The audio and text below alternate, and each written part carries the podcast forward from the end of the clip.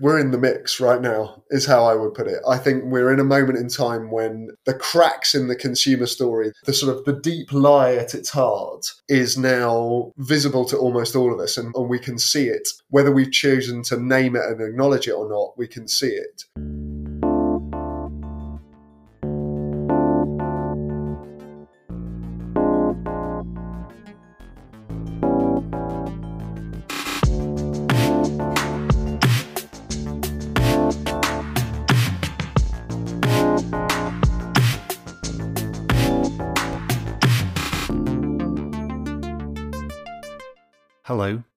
Welcome to On the Edge, a podcast about making unexpected connections everywhere and anywhere. My name is Roland Harwood, and in each episode, I talk with someone who's making sense of our increasingly connected world. In this conversation, I spoke with Jon Alexander, who's author of a new book called Citizens. Jon started his career working in the advertising industry, selling some of the world's biggest brands and winning plenty of awards along the way. But then he realized he was caught up in a story he didn't believe in, the consumer story. So in 2014, Jon co founded the New Citizenship Project. Their mission was to figure out how to use their skills and not just sell stuff to consumers, but involve people in the decisions that affect their lives as citizens, working with the likes of the Co op, Body Shop, National Trust, BBC, and the European Central Bank. In this conversation, we talked about a brief history of humanity from people as subjects to consumers to citizens and how the citizen story is different to some of the progressive stories and ideas that have preceded it, and how the pandemic has shifted the role of people and power and governments and corporations. So I started out by asking him, what is the citizen story and why is it important right now? Enjoy! Human beings are citizens by nature. We are collaborative, empathic, creative creatures who can and want to shape the world that we're in for the better if we're given the opportunity. One of the things I found out as I was digging into the book was the etymology of the word. So there's a real danger talking about citizens when people think that you're talking about the legal status or the idea of a citizen as opposed to a non citizen. And one of the things that sits behind that is an assumption that a citizen is somehow geographically defined in its own terms. And that I think comes in part from a sort of common sense assumption that the word citizen probably derives from the word city. There's a geography and a place, and then there are people of that place. And from there, you get like passport holders and rights and all that sort of stuff. And what's fascinating in the, if you dig into the etymology, is actually the derivation works the other way round. The sort of Latin derivation actually means together people. Some people who can hmm. only by, eh, be understood in their sort of interdependence, if I sort of project a bit more meaning onto that. And the word city actually derives from citizen. It's, it's just a place where people are together that flip I think is really powerful in just going, no, no, no, like we're, we're citizens. That's who we are. And we, we don't have to defend ourselves against the this sort of possession based what I would describe actually as the consumerization of citizenship because it's just who we are. And, and I think that's really important because if we lose language like citizen, if we lose those embedded ideas, those deeply powerful ideas about collaborative collective identity that are that are sort of deeply woven into the language and have been for centuries, then I think we lose something really valuable and, and give it up. So, yeah, we exist in our relationship with others in some ways. You said we're born as citizens. Does that mean somehow citizenship is drummed out of us or discouraged or historically has been? Yeah, I, th- I think it is today. I think this is really the heart of the argument I make is that we're we're living in a moment in time where we've been trapped in what I call the consumer story for the last eight decades or so. And, and before that, we were trapped in what I call the subject story for, for centuries. And yet, like underneath that and our sort of our deeper nature, as it were, is to be citizens, to be to be collaborative, creative creatures who want to sort stuff out together. So yeah, let's go to the consumer story then. What is that? Until the end of the 19th century, beginning of the 20th, and for a long time before that, we were something like subjects. The subject story says that the right thing to do is to keep your head down, do as you're told, on the basis that the God given few know best. And so the rest of us little people just need to stick to our knitting and do as we're told. And the best society will come out as a result of, of that sort of splitting of roles, as it were. Coming out of the two world wars, that, that story was more or less deliberately replaced by the consumer story. And the consumer story says the right thing to do is to get the best deal for yourself, to look out for number one, uh, to choose the option that suits you from best from those that are offered, on the basis that if we all pursue our individual self interest, then that will add up to, that will sort of magically add up to the best outcomes for society as a whole. And the citizen story, as I say, is a story that says, like, get involved, shape the context, like, contribute your ideas, energy, and resources, because all of us are smarter than any of us. And so when we do that, the best society results because of it consisting of the experiences and wisdom and contributions of everyone. And so those are the three stories that I'm playing with. And without giving very much away, you're making the case that we're in a sort of tipping point from that consumer story into a citizen story, or that's partly what the book is all about. Just quickly going back to kind of pre-history, pre the subject story that you just described do you think there was a there was an original citizen story in hunter gatherer times or something like that yeah i mean i think i mean i think indigenous wisdom is full of ideas that feel much closer to citizen thinking and citizen language in, in the way I've defined those three stories than to either of the others. I think I came across this beautiful phrase, campfire democracy, in my research for the book. I think that story has kind of bubbled throughout human history. I think it's far truer to say that we're sort of original citizens than it is to talk about original sin, shall we say all of those three stories the subject story, the consumer story, the citizen story are singular, not plural. So individual rather than collective. And you do talk at the end of your book around the kind of hero's journey. Stories typically follow an arc of an individual. How do we tell, how do you tell the story of citizens, plural, and, you know, groups of people in an interrelated way? One of the edges of my learning, as it were, is like, if it's subject, consumer, citizen, then what next? and I think that's really interesting. Like the idea that, so one person challenged me, do we, do we really want to replace the consumer with another dominant story? And I think I, my answer to that is sort of twofold. Firstly, I think the citizen story sort of has much more space in it to be a kind of agglomeration of multiple stories about what's right and how to be. Um, but I, I, also think it's potentially a, tra- a, sort of transitional story, a story that opens up more possibilities in the future. The other thing I would say to your question is that what what I'm talking about isn't so much a kind of um, even about an individual or, or an orientation to the world for an individual. It's about how we see one another and what space we make for one another is probably the most crucial aspect of it. So in a, in a subject story, the, there is no space made for one another. There are commanders and there are obeyers. There are hmm. kings and there are subjects. And uh, in a in a consumer world, there are there are people who make the uh, who who shape what the choices are. There are relatively few few producers and there are many consumers. And our the, the role inside the organisations and institution of society is to offer choice to shape what the options might be, but not to it's to sell, not to involve. And so, in a citizen society, in a citizen story, the the right thing to do is to create space for the other, to facilitate, to invite in, to shape together, rather than simply to either command or serve. Actually, hmm.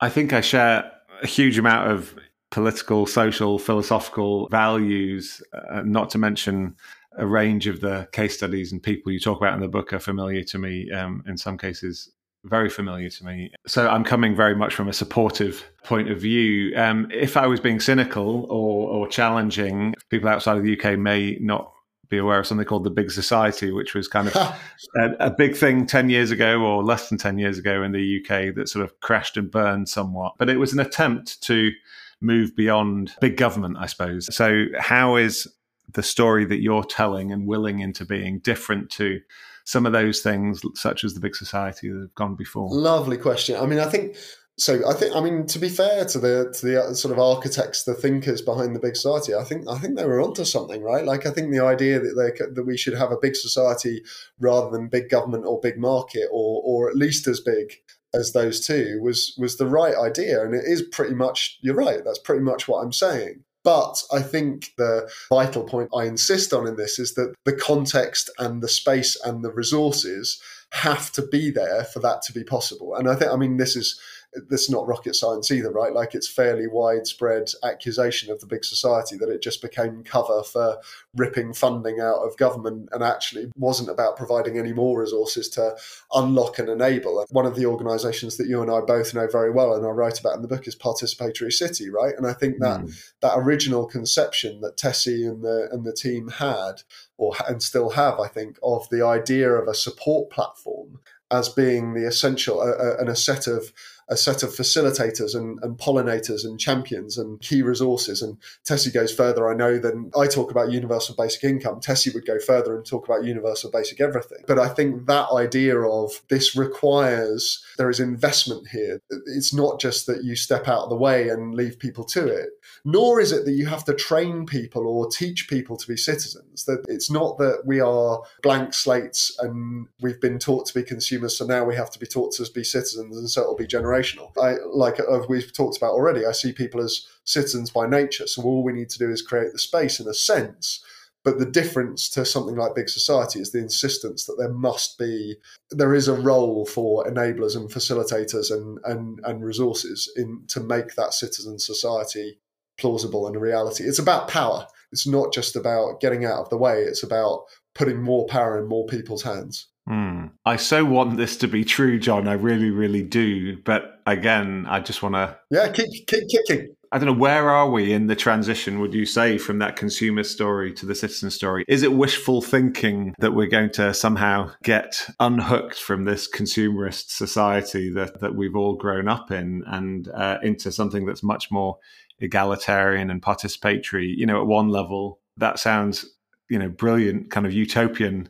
but also the risk is you know it could be dismissed as kind of naive yeah. or you know impossible. So how do you yeah where do you think we are in that transition and how, how do you address some of those challenges? We're in the mix right now is how i would put it. I think we're in a moment in time when the cracks in the consumer story the sort of the deep lie at its heart is now visible to almost all of us and, and we can see it. Whether we've chosen to name it and acknowledge it or not we can see it and the, sorry, the deep lie, if you can be explicit, the deep lie is what? That selfishness will add up to selflessness. That the individual self interest can add up to collective interest. It, it simply yeah. doesn't. So you, we live in a moment in time where we have a, a climate emergency, and we're, the story tells us that we're that our agency is limited to choosing between stuff on a shelf. That that's the extent of the contribution we can make. We live in a mm. in a period of deep inequality, and yet the story tells us that that the right thing to do is to sort of climb and, and compete and get ahead. We're we live in a time of like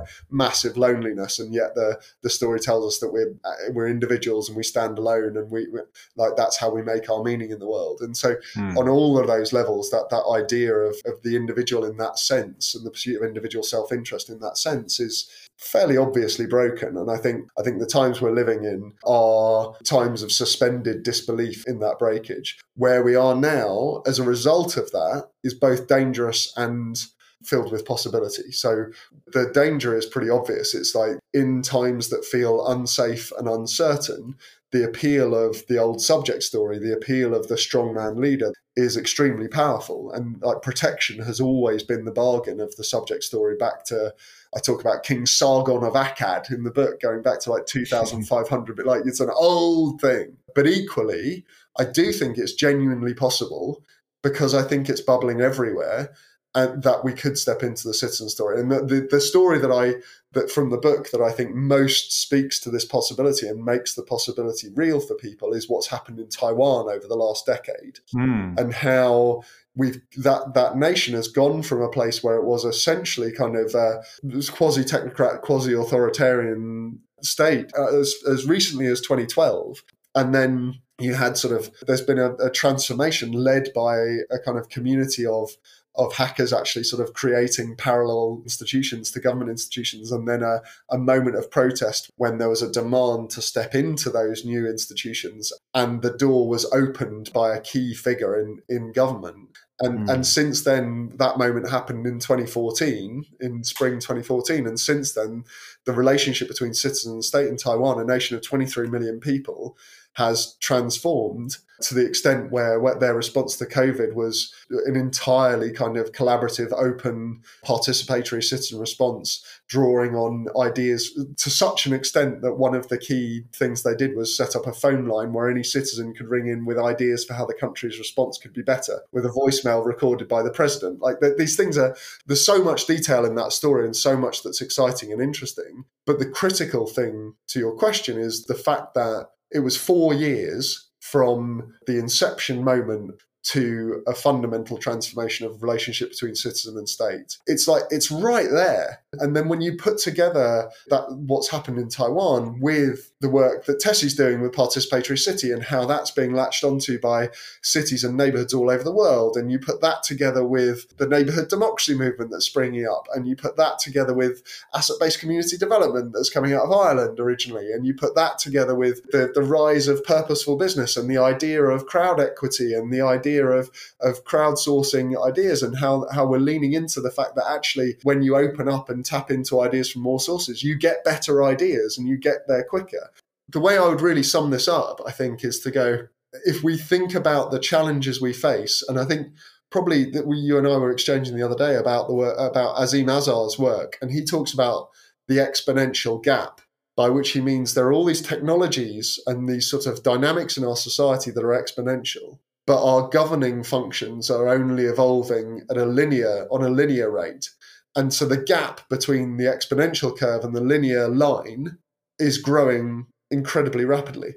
And I guess my my argument, one of the reasons why I think this is incredibly possible and, and actually on the balance of probabilities actually likely to be the story we step into is that the only way I can imagine of, of closing that exponential gap is to is to tap into the ideas, energy, and resources of everyone. The, there are going to be lots of these moments in the in the in the coming years that crop up when we could and when leaders and institutions could open the door to the citizen story.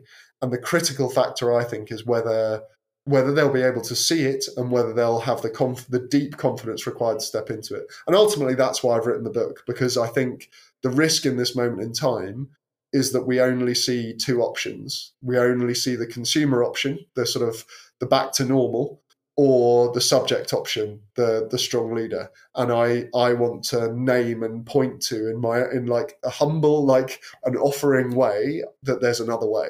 I love it. Your and your enthusiasm is infectious. I can sort of feel it sort of rising within You're starting me. to believe, Roland. You're starting to believe.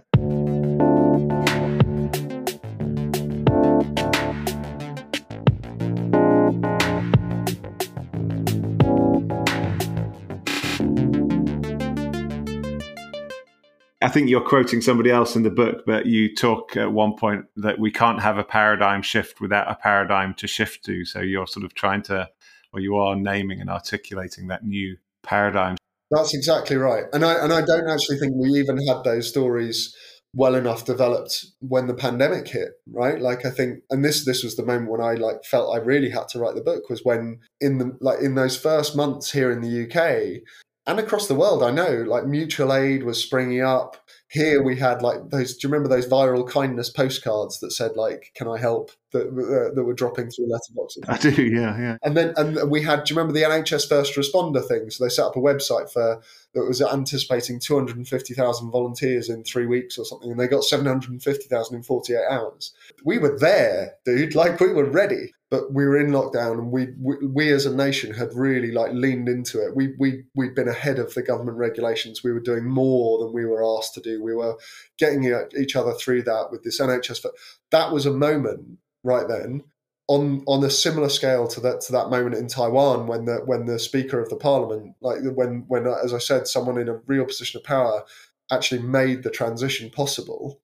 That could have happened here yeah, I have my own experience of that on the street where I live. Uh, somebody organised well, lot, lots of support for neighbours in, in, terms of getting shopping or uh, you know um, shielding, but also we had a weekly bingo which went on for most of 2020, and I think it was quite common in lots of streets where people would sit outside and uh, call the numbers up and down the street and post them on WhatsApp, and it was just you know it, it connected me to my the people on the street that I live far more so than anything before or since. But uh, but yeah, that also it feels it feels like slightly ancient history, even though it was only slightly over a year ago. I think I just think that's so interesting. There's a lovely um, to Anthea Lawson, the the uh, woman who wrote Entang- the Entangled Activist. I don't know if you've come across that work. I haven't. No. One of the, uh, one of the things she's talked about, I think I've got that right, um, is the idea that we're in this moment of almost composting that stuff feel might feel like ancient history, but it's it's right there. Like those mm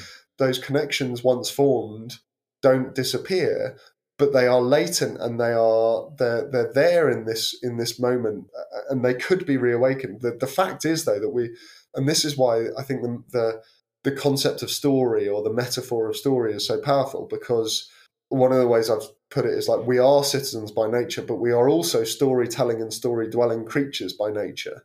And it's to stories that we appeal for our understanding of what the right thing to do is. And Uh, just to go into this a bit deeper, like that moment in time when the message shifted from stay home to stay alert.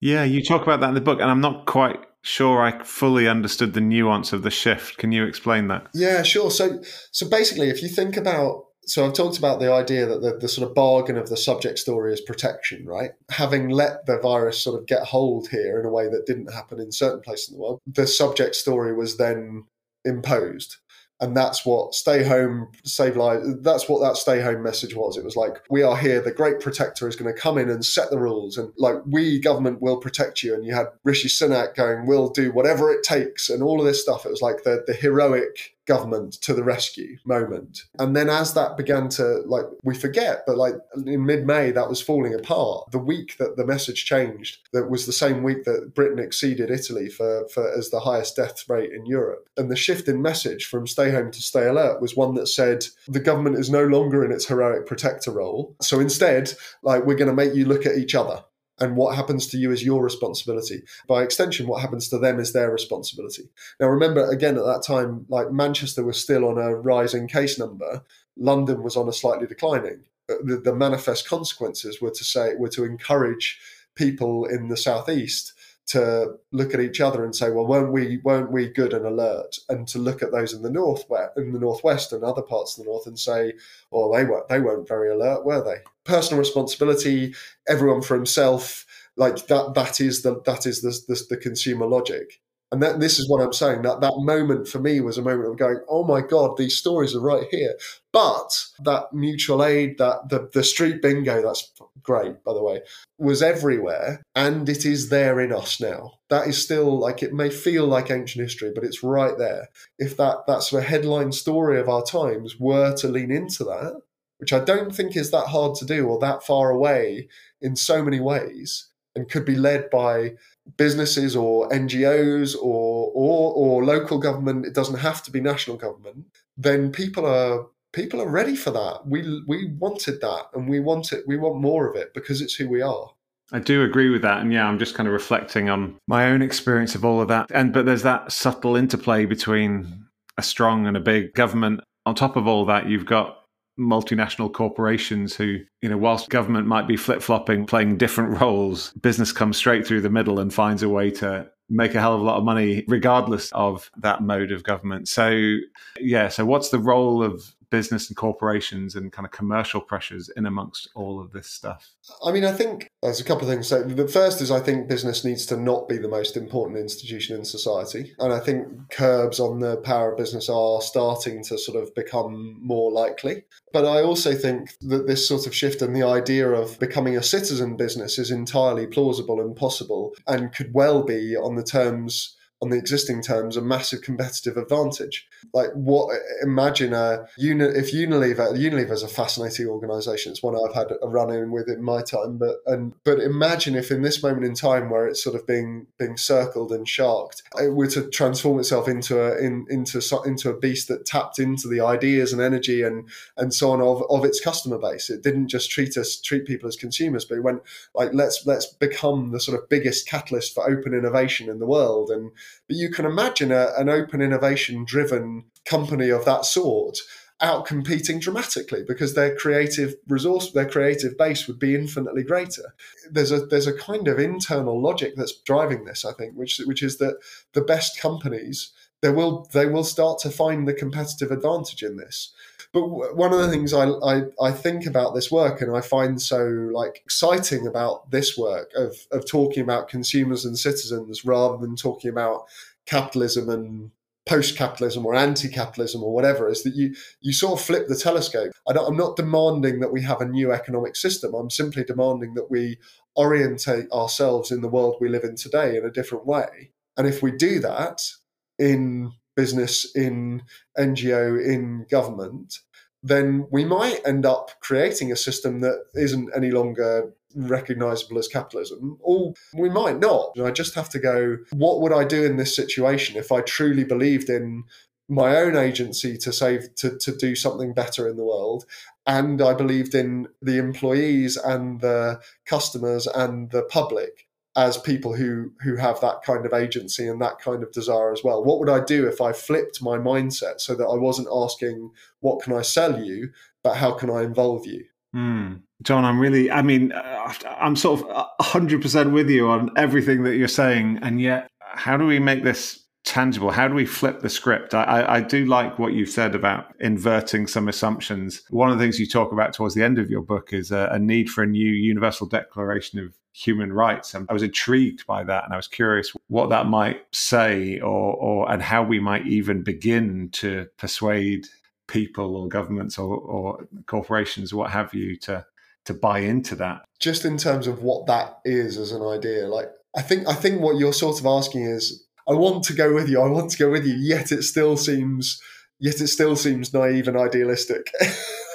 and uh, there's a phrase that um, my a mentor of mine, a woman called Orit Gal, Orit has this lovely phrase. She talks about uh, social acupuncture, which is the idea that you don't like you don't really transform a system by sort of master planning the next system and then launching it. Social acupuncture says like the energy for the existing system is released by like intervening at multiple different points that aren't that don't necessarily like look like the most effective or the most the, the sort of intelligent transformative points but you but you unleash energy through them and that energy builds. Mm, i like that so the theory of change i play with is that it's essentially one a combination of sort of what i talk about as rituals and totem small things that, in the day to day that can kind of carry a different story and so one of the, one of the projects I'm really excited about is um, I'm working and have been for a little while on the concept of a citizen confidence index that might replace the consumer confidence index as a measure of success of society that's discussed mm. and might might talk about like what, what how relative self perceptions of, of agency in, in the world. And then these totems, I think, uh, complement that. So it's about like the big sort of symbolic projects or, or initiatives that can kind of carry a, a new story about who we are and how we might interact a little bit like I mean in the book I talk about uh, how the National Trust, the work I was involved with there, gained a huge lease of life when we rebranded one of the staff cohorts as rangers and gave them red uniforms instead of, of wardens and, get, and with camouflage uniforms because mm-hmm. it was a really visible thing that said no no we're about being visible and out there and connecting people and nature, not about being hidden and behind the scenes and jumping out from behind trees to protect them from children. Like when you do something big and visible, it carries a story about the whole. But it's those kinds of things where you we step out of a mode of rejecting or defending and into a mode of creating and inviting in because and that again like that that story of what happened in Taiwan and and the the their mode of operating of creating parallel parallel institutions and then seizing the moment to demand their adoption is one to learn from as a theory of change. Yeah, I definitely want to go back and look at learn a bit more about what happened in Taiwan. But I love the idea of social acupuncture. I'm going to think a bit more about that. The Taiwan example is obviously a country-based example, and um, are we basically transcending national governments and forming our own kind of global governance of some kind or global movement at a macro level, but with lots of shards of acupuncture in different places or different spaces to to bring that system together. I think Azeem in, in Exponential talks about the, these, I can't remember what he calls them, but they're sort of coalitions of the willing that, that aren't the G20 or the G7 or whatever that, that identifies itself by scale. But uh, so there's the sort of the digital nations group, which is like the UK and Estonia and, and Taiwan, I think, and a couple of others, and uh, who are sort of figuring stuff out together. And you're like, that's pretty cool. And then you've got C40, the, the sort of coalition of cities, and you've got you got mayors for a guaranteed income in the states, which I would love to come over to the UK and get some get some UK mayors. Like I, am not uh, I'm not one of these who who says that this is about the end of the nation state or whatever. Again, I go back to the sort of the emergent answer. The the, the reason why I prefer talking about citizens than I like talking about capitalism because I think you uh, if we adopt that orientation and and sort of trust the the instincts and the questions that come from that orientation then I think a lot of the rest follows from there. And and that may well mean that may well mean coalitions the willing and, and working with what's possible rather than rather than trying to sort of lobby a pre-existing organisation. I think that's very likely, in fact. So, just as a final question, then, what tell us a bit about the new citizenship project and how people could get involved if they're sort of inspired by some of the ideas that you've talked about. So, New Citizenship is, a, is essentially a consultancy business. Like we work with organisations of all shapes and sizes to help them, essentially with the with the question, what would it, what would your organisation look like if you thought of people as citizens rather than consumers, right? Like how how might you uh, how might you transform your organisation just as people have talked about digital transformation? What would citizen transformation look like, and and how and how can we help you do it? Beyond that, I mean, I think I think what I'm trying to do right now, what I'm the reason for writing the book, as I say, was to try and name this sort of alternative that I don't believe is sufficiently visible right now. And I'm really keen. I'm not uh, appropriately enough as given what I preach. I'm not really here to sort of sell copies of a book. I don't really care how many copies of the book I sell. What I care about is is where is trying to share the ideas and and and help people with who who are open to them, particularly those in positions of power, who are, as I say, are kind of uh, are essential to to sort of opening the doors to to this. To give them a place to engage them, I'm, I, I just really want to get this out there into the world and, and offer it, whether it's to community organisations that to give them the confidence that they're that they're doing the work, or to institutions and uh, and, and centres of power to to help give them the confidence actually, because I think that's a big part of what it is to to open the door, to step back, to to pass the mic, and and and give those. Make sure we don't have another one of those moments when street bingo is kicking off, and and the next time that happens, we don't squish it. We we we step in behind it and go, "This is the stuff." What if we built a nation out of this? Thank you, Jon. I really liked his energy and enthusiasm for the citizen story. It's infectious and the fact that we can't have a paradigm shift without a paradigm to shift to, and maybe this is it. I was particularly taken by the story of the changes in Taiwan in 2014, and lastly, I was particularly drawn to the idea of social acupuncture. You'll have noticed that we talked several times in this conversation about participatory cities, of which I'm a trustee, and its founder, Tessy Britton, who I interviewed way back in episode 4 of this podcast. I'd also just like to thank Francine Bennett, who introduced me to Jon relatively recently, so many thanks to Fran for the introduction. This podcast was brought to you by Liminal, a collective intelligence community, and we couldn't produce this podcast without all of the support and help of our community members, clients, partners, and patrons. So many thanks to you all. Please check out www.weareliminal.co for more information. And please, can I ask that you like, rate, and subscribe to this podcast and perhaps share it with others who might enjoy it as well. Until next time, please keep on connecting people and ideas. If you do, you never know what might happen. Thank you and goodbye.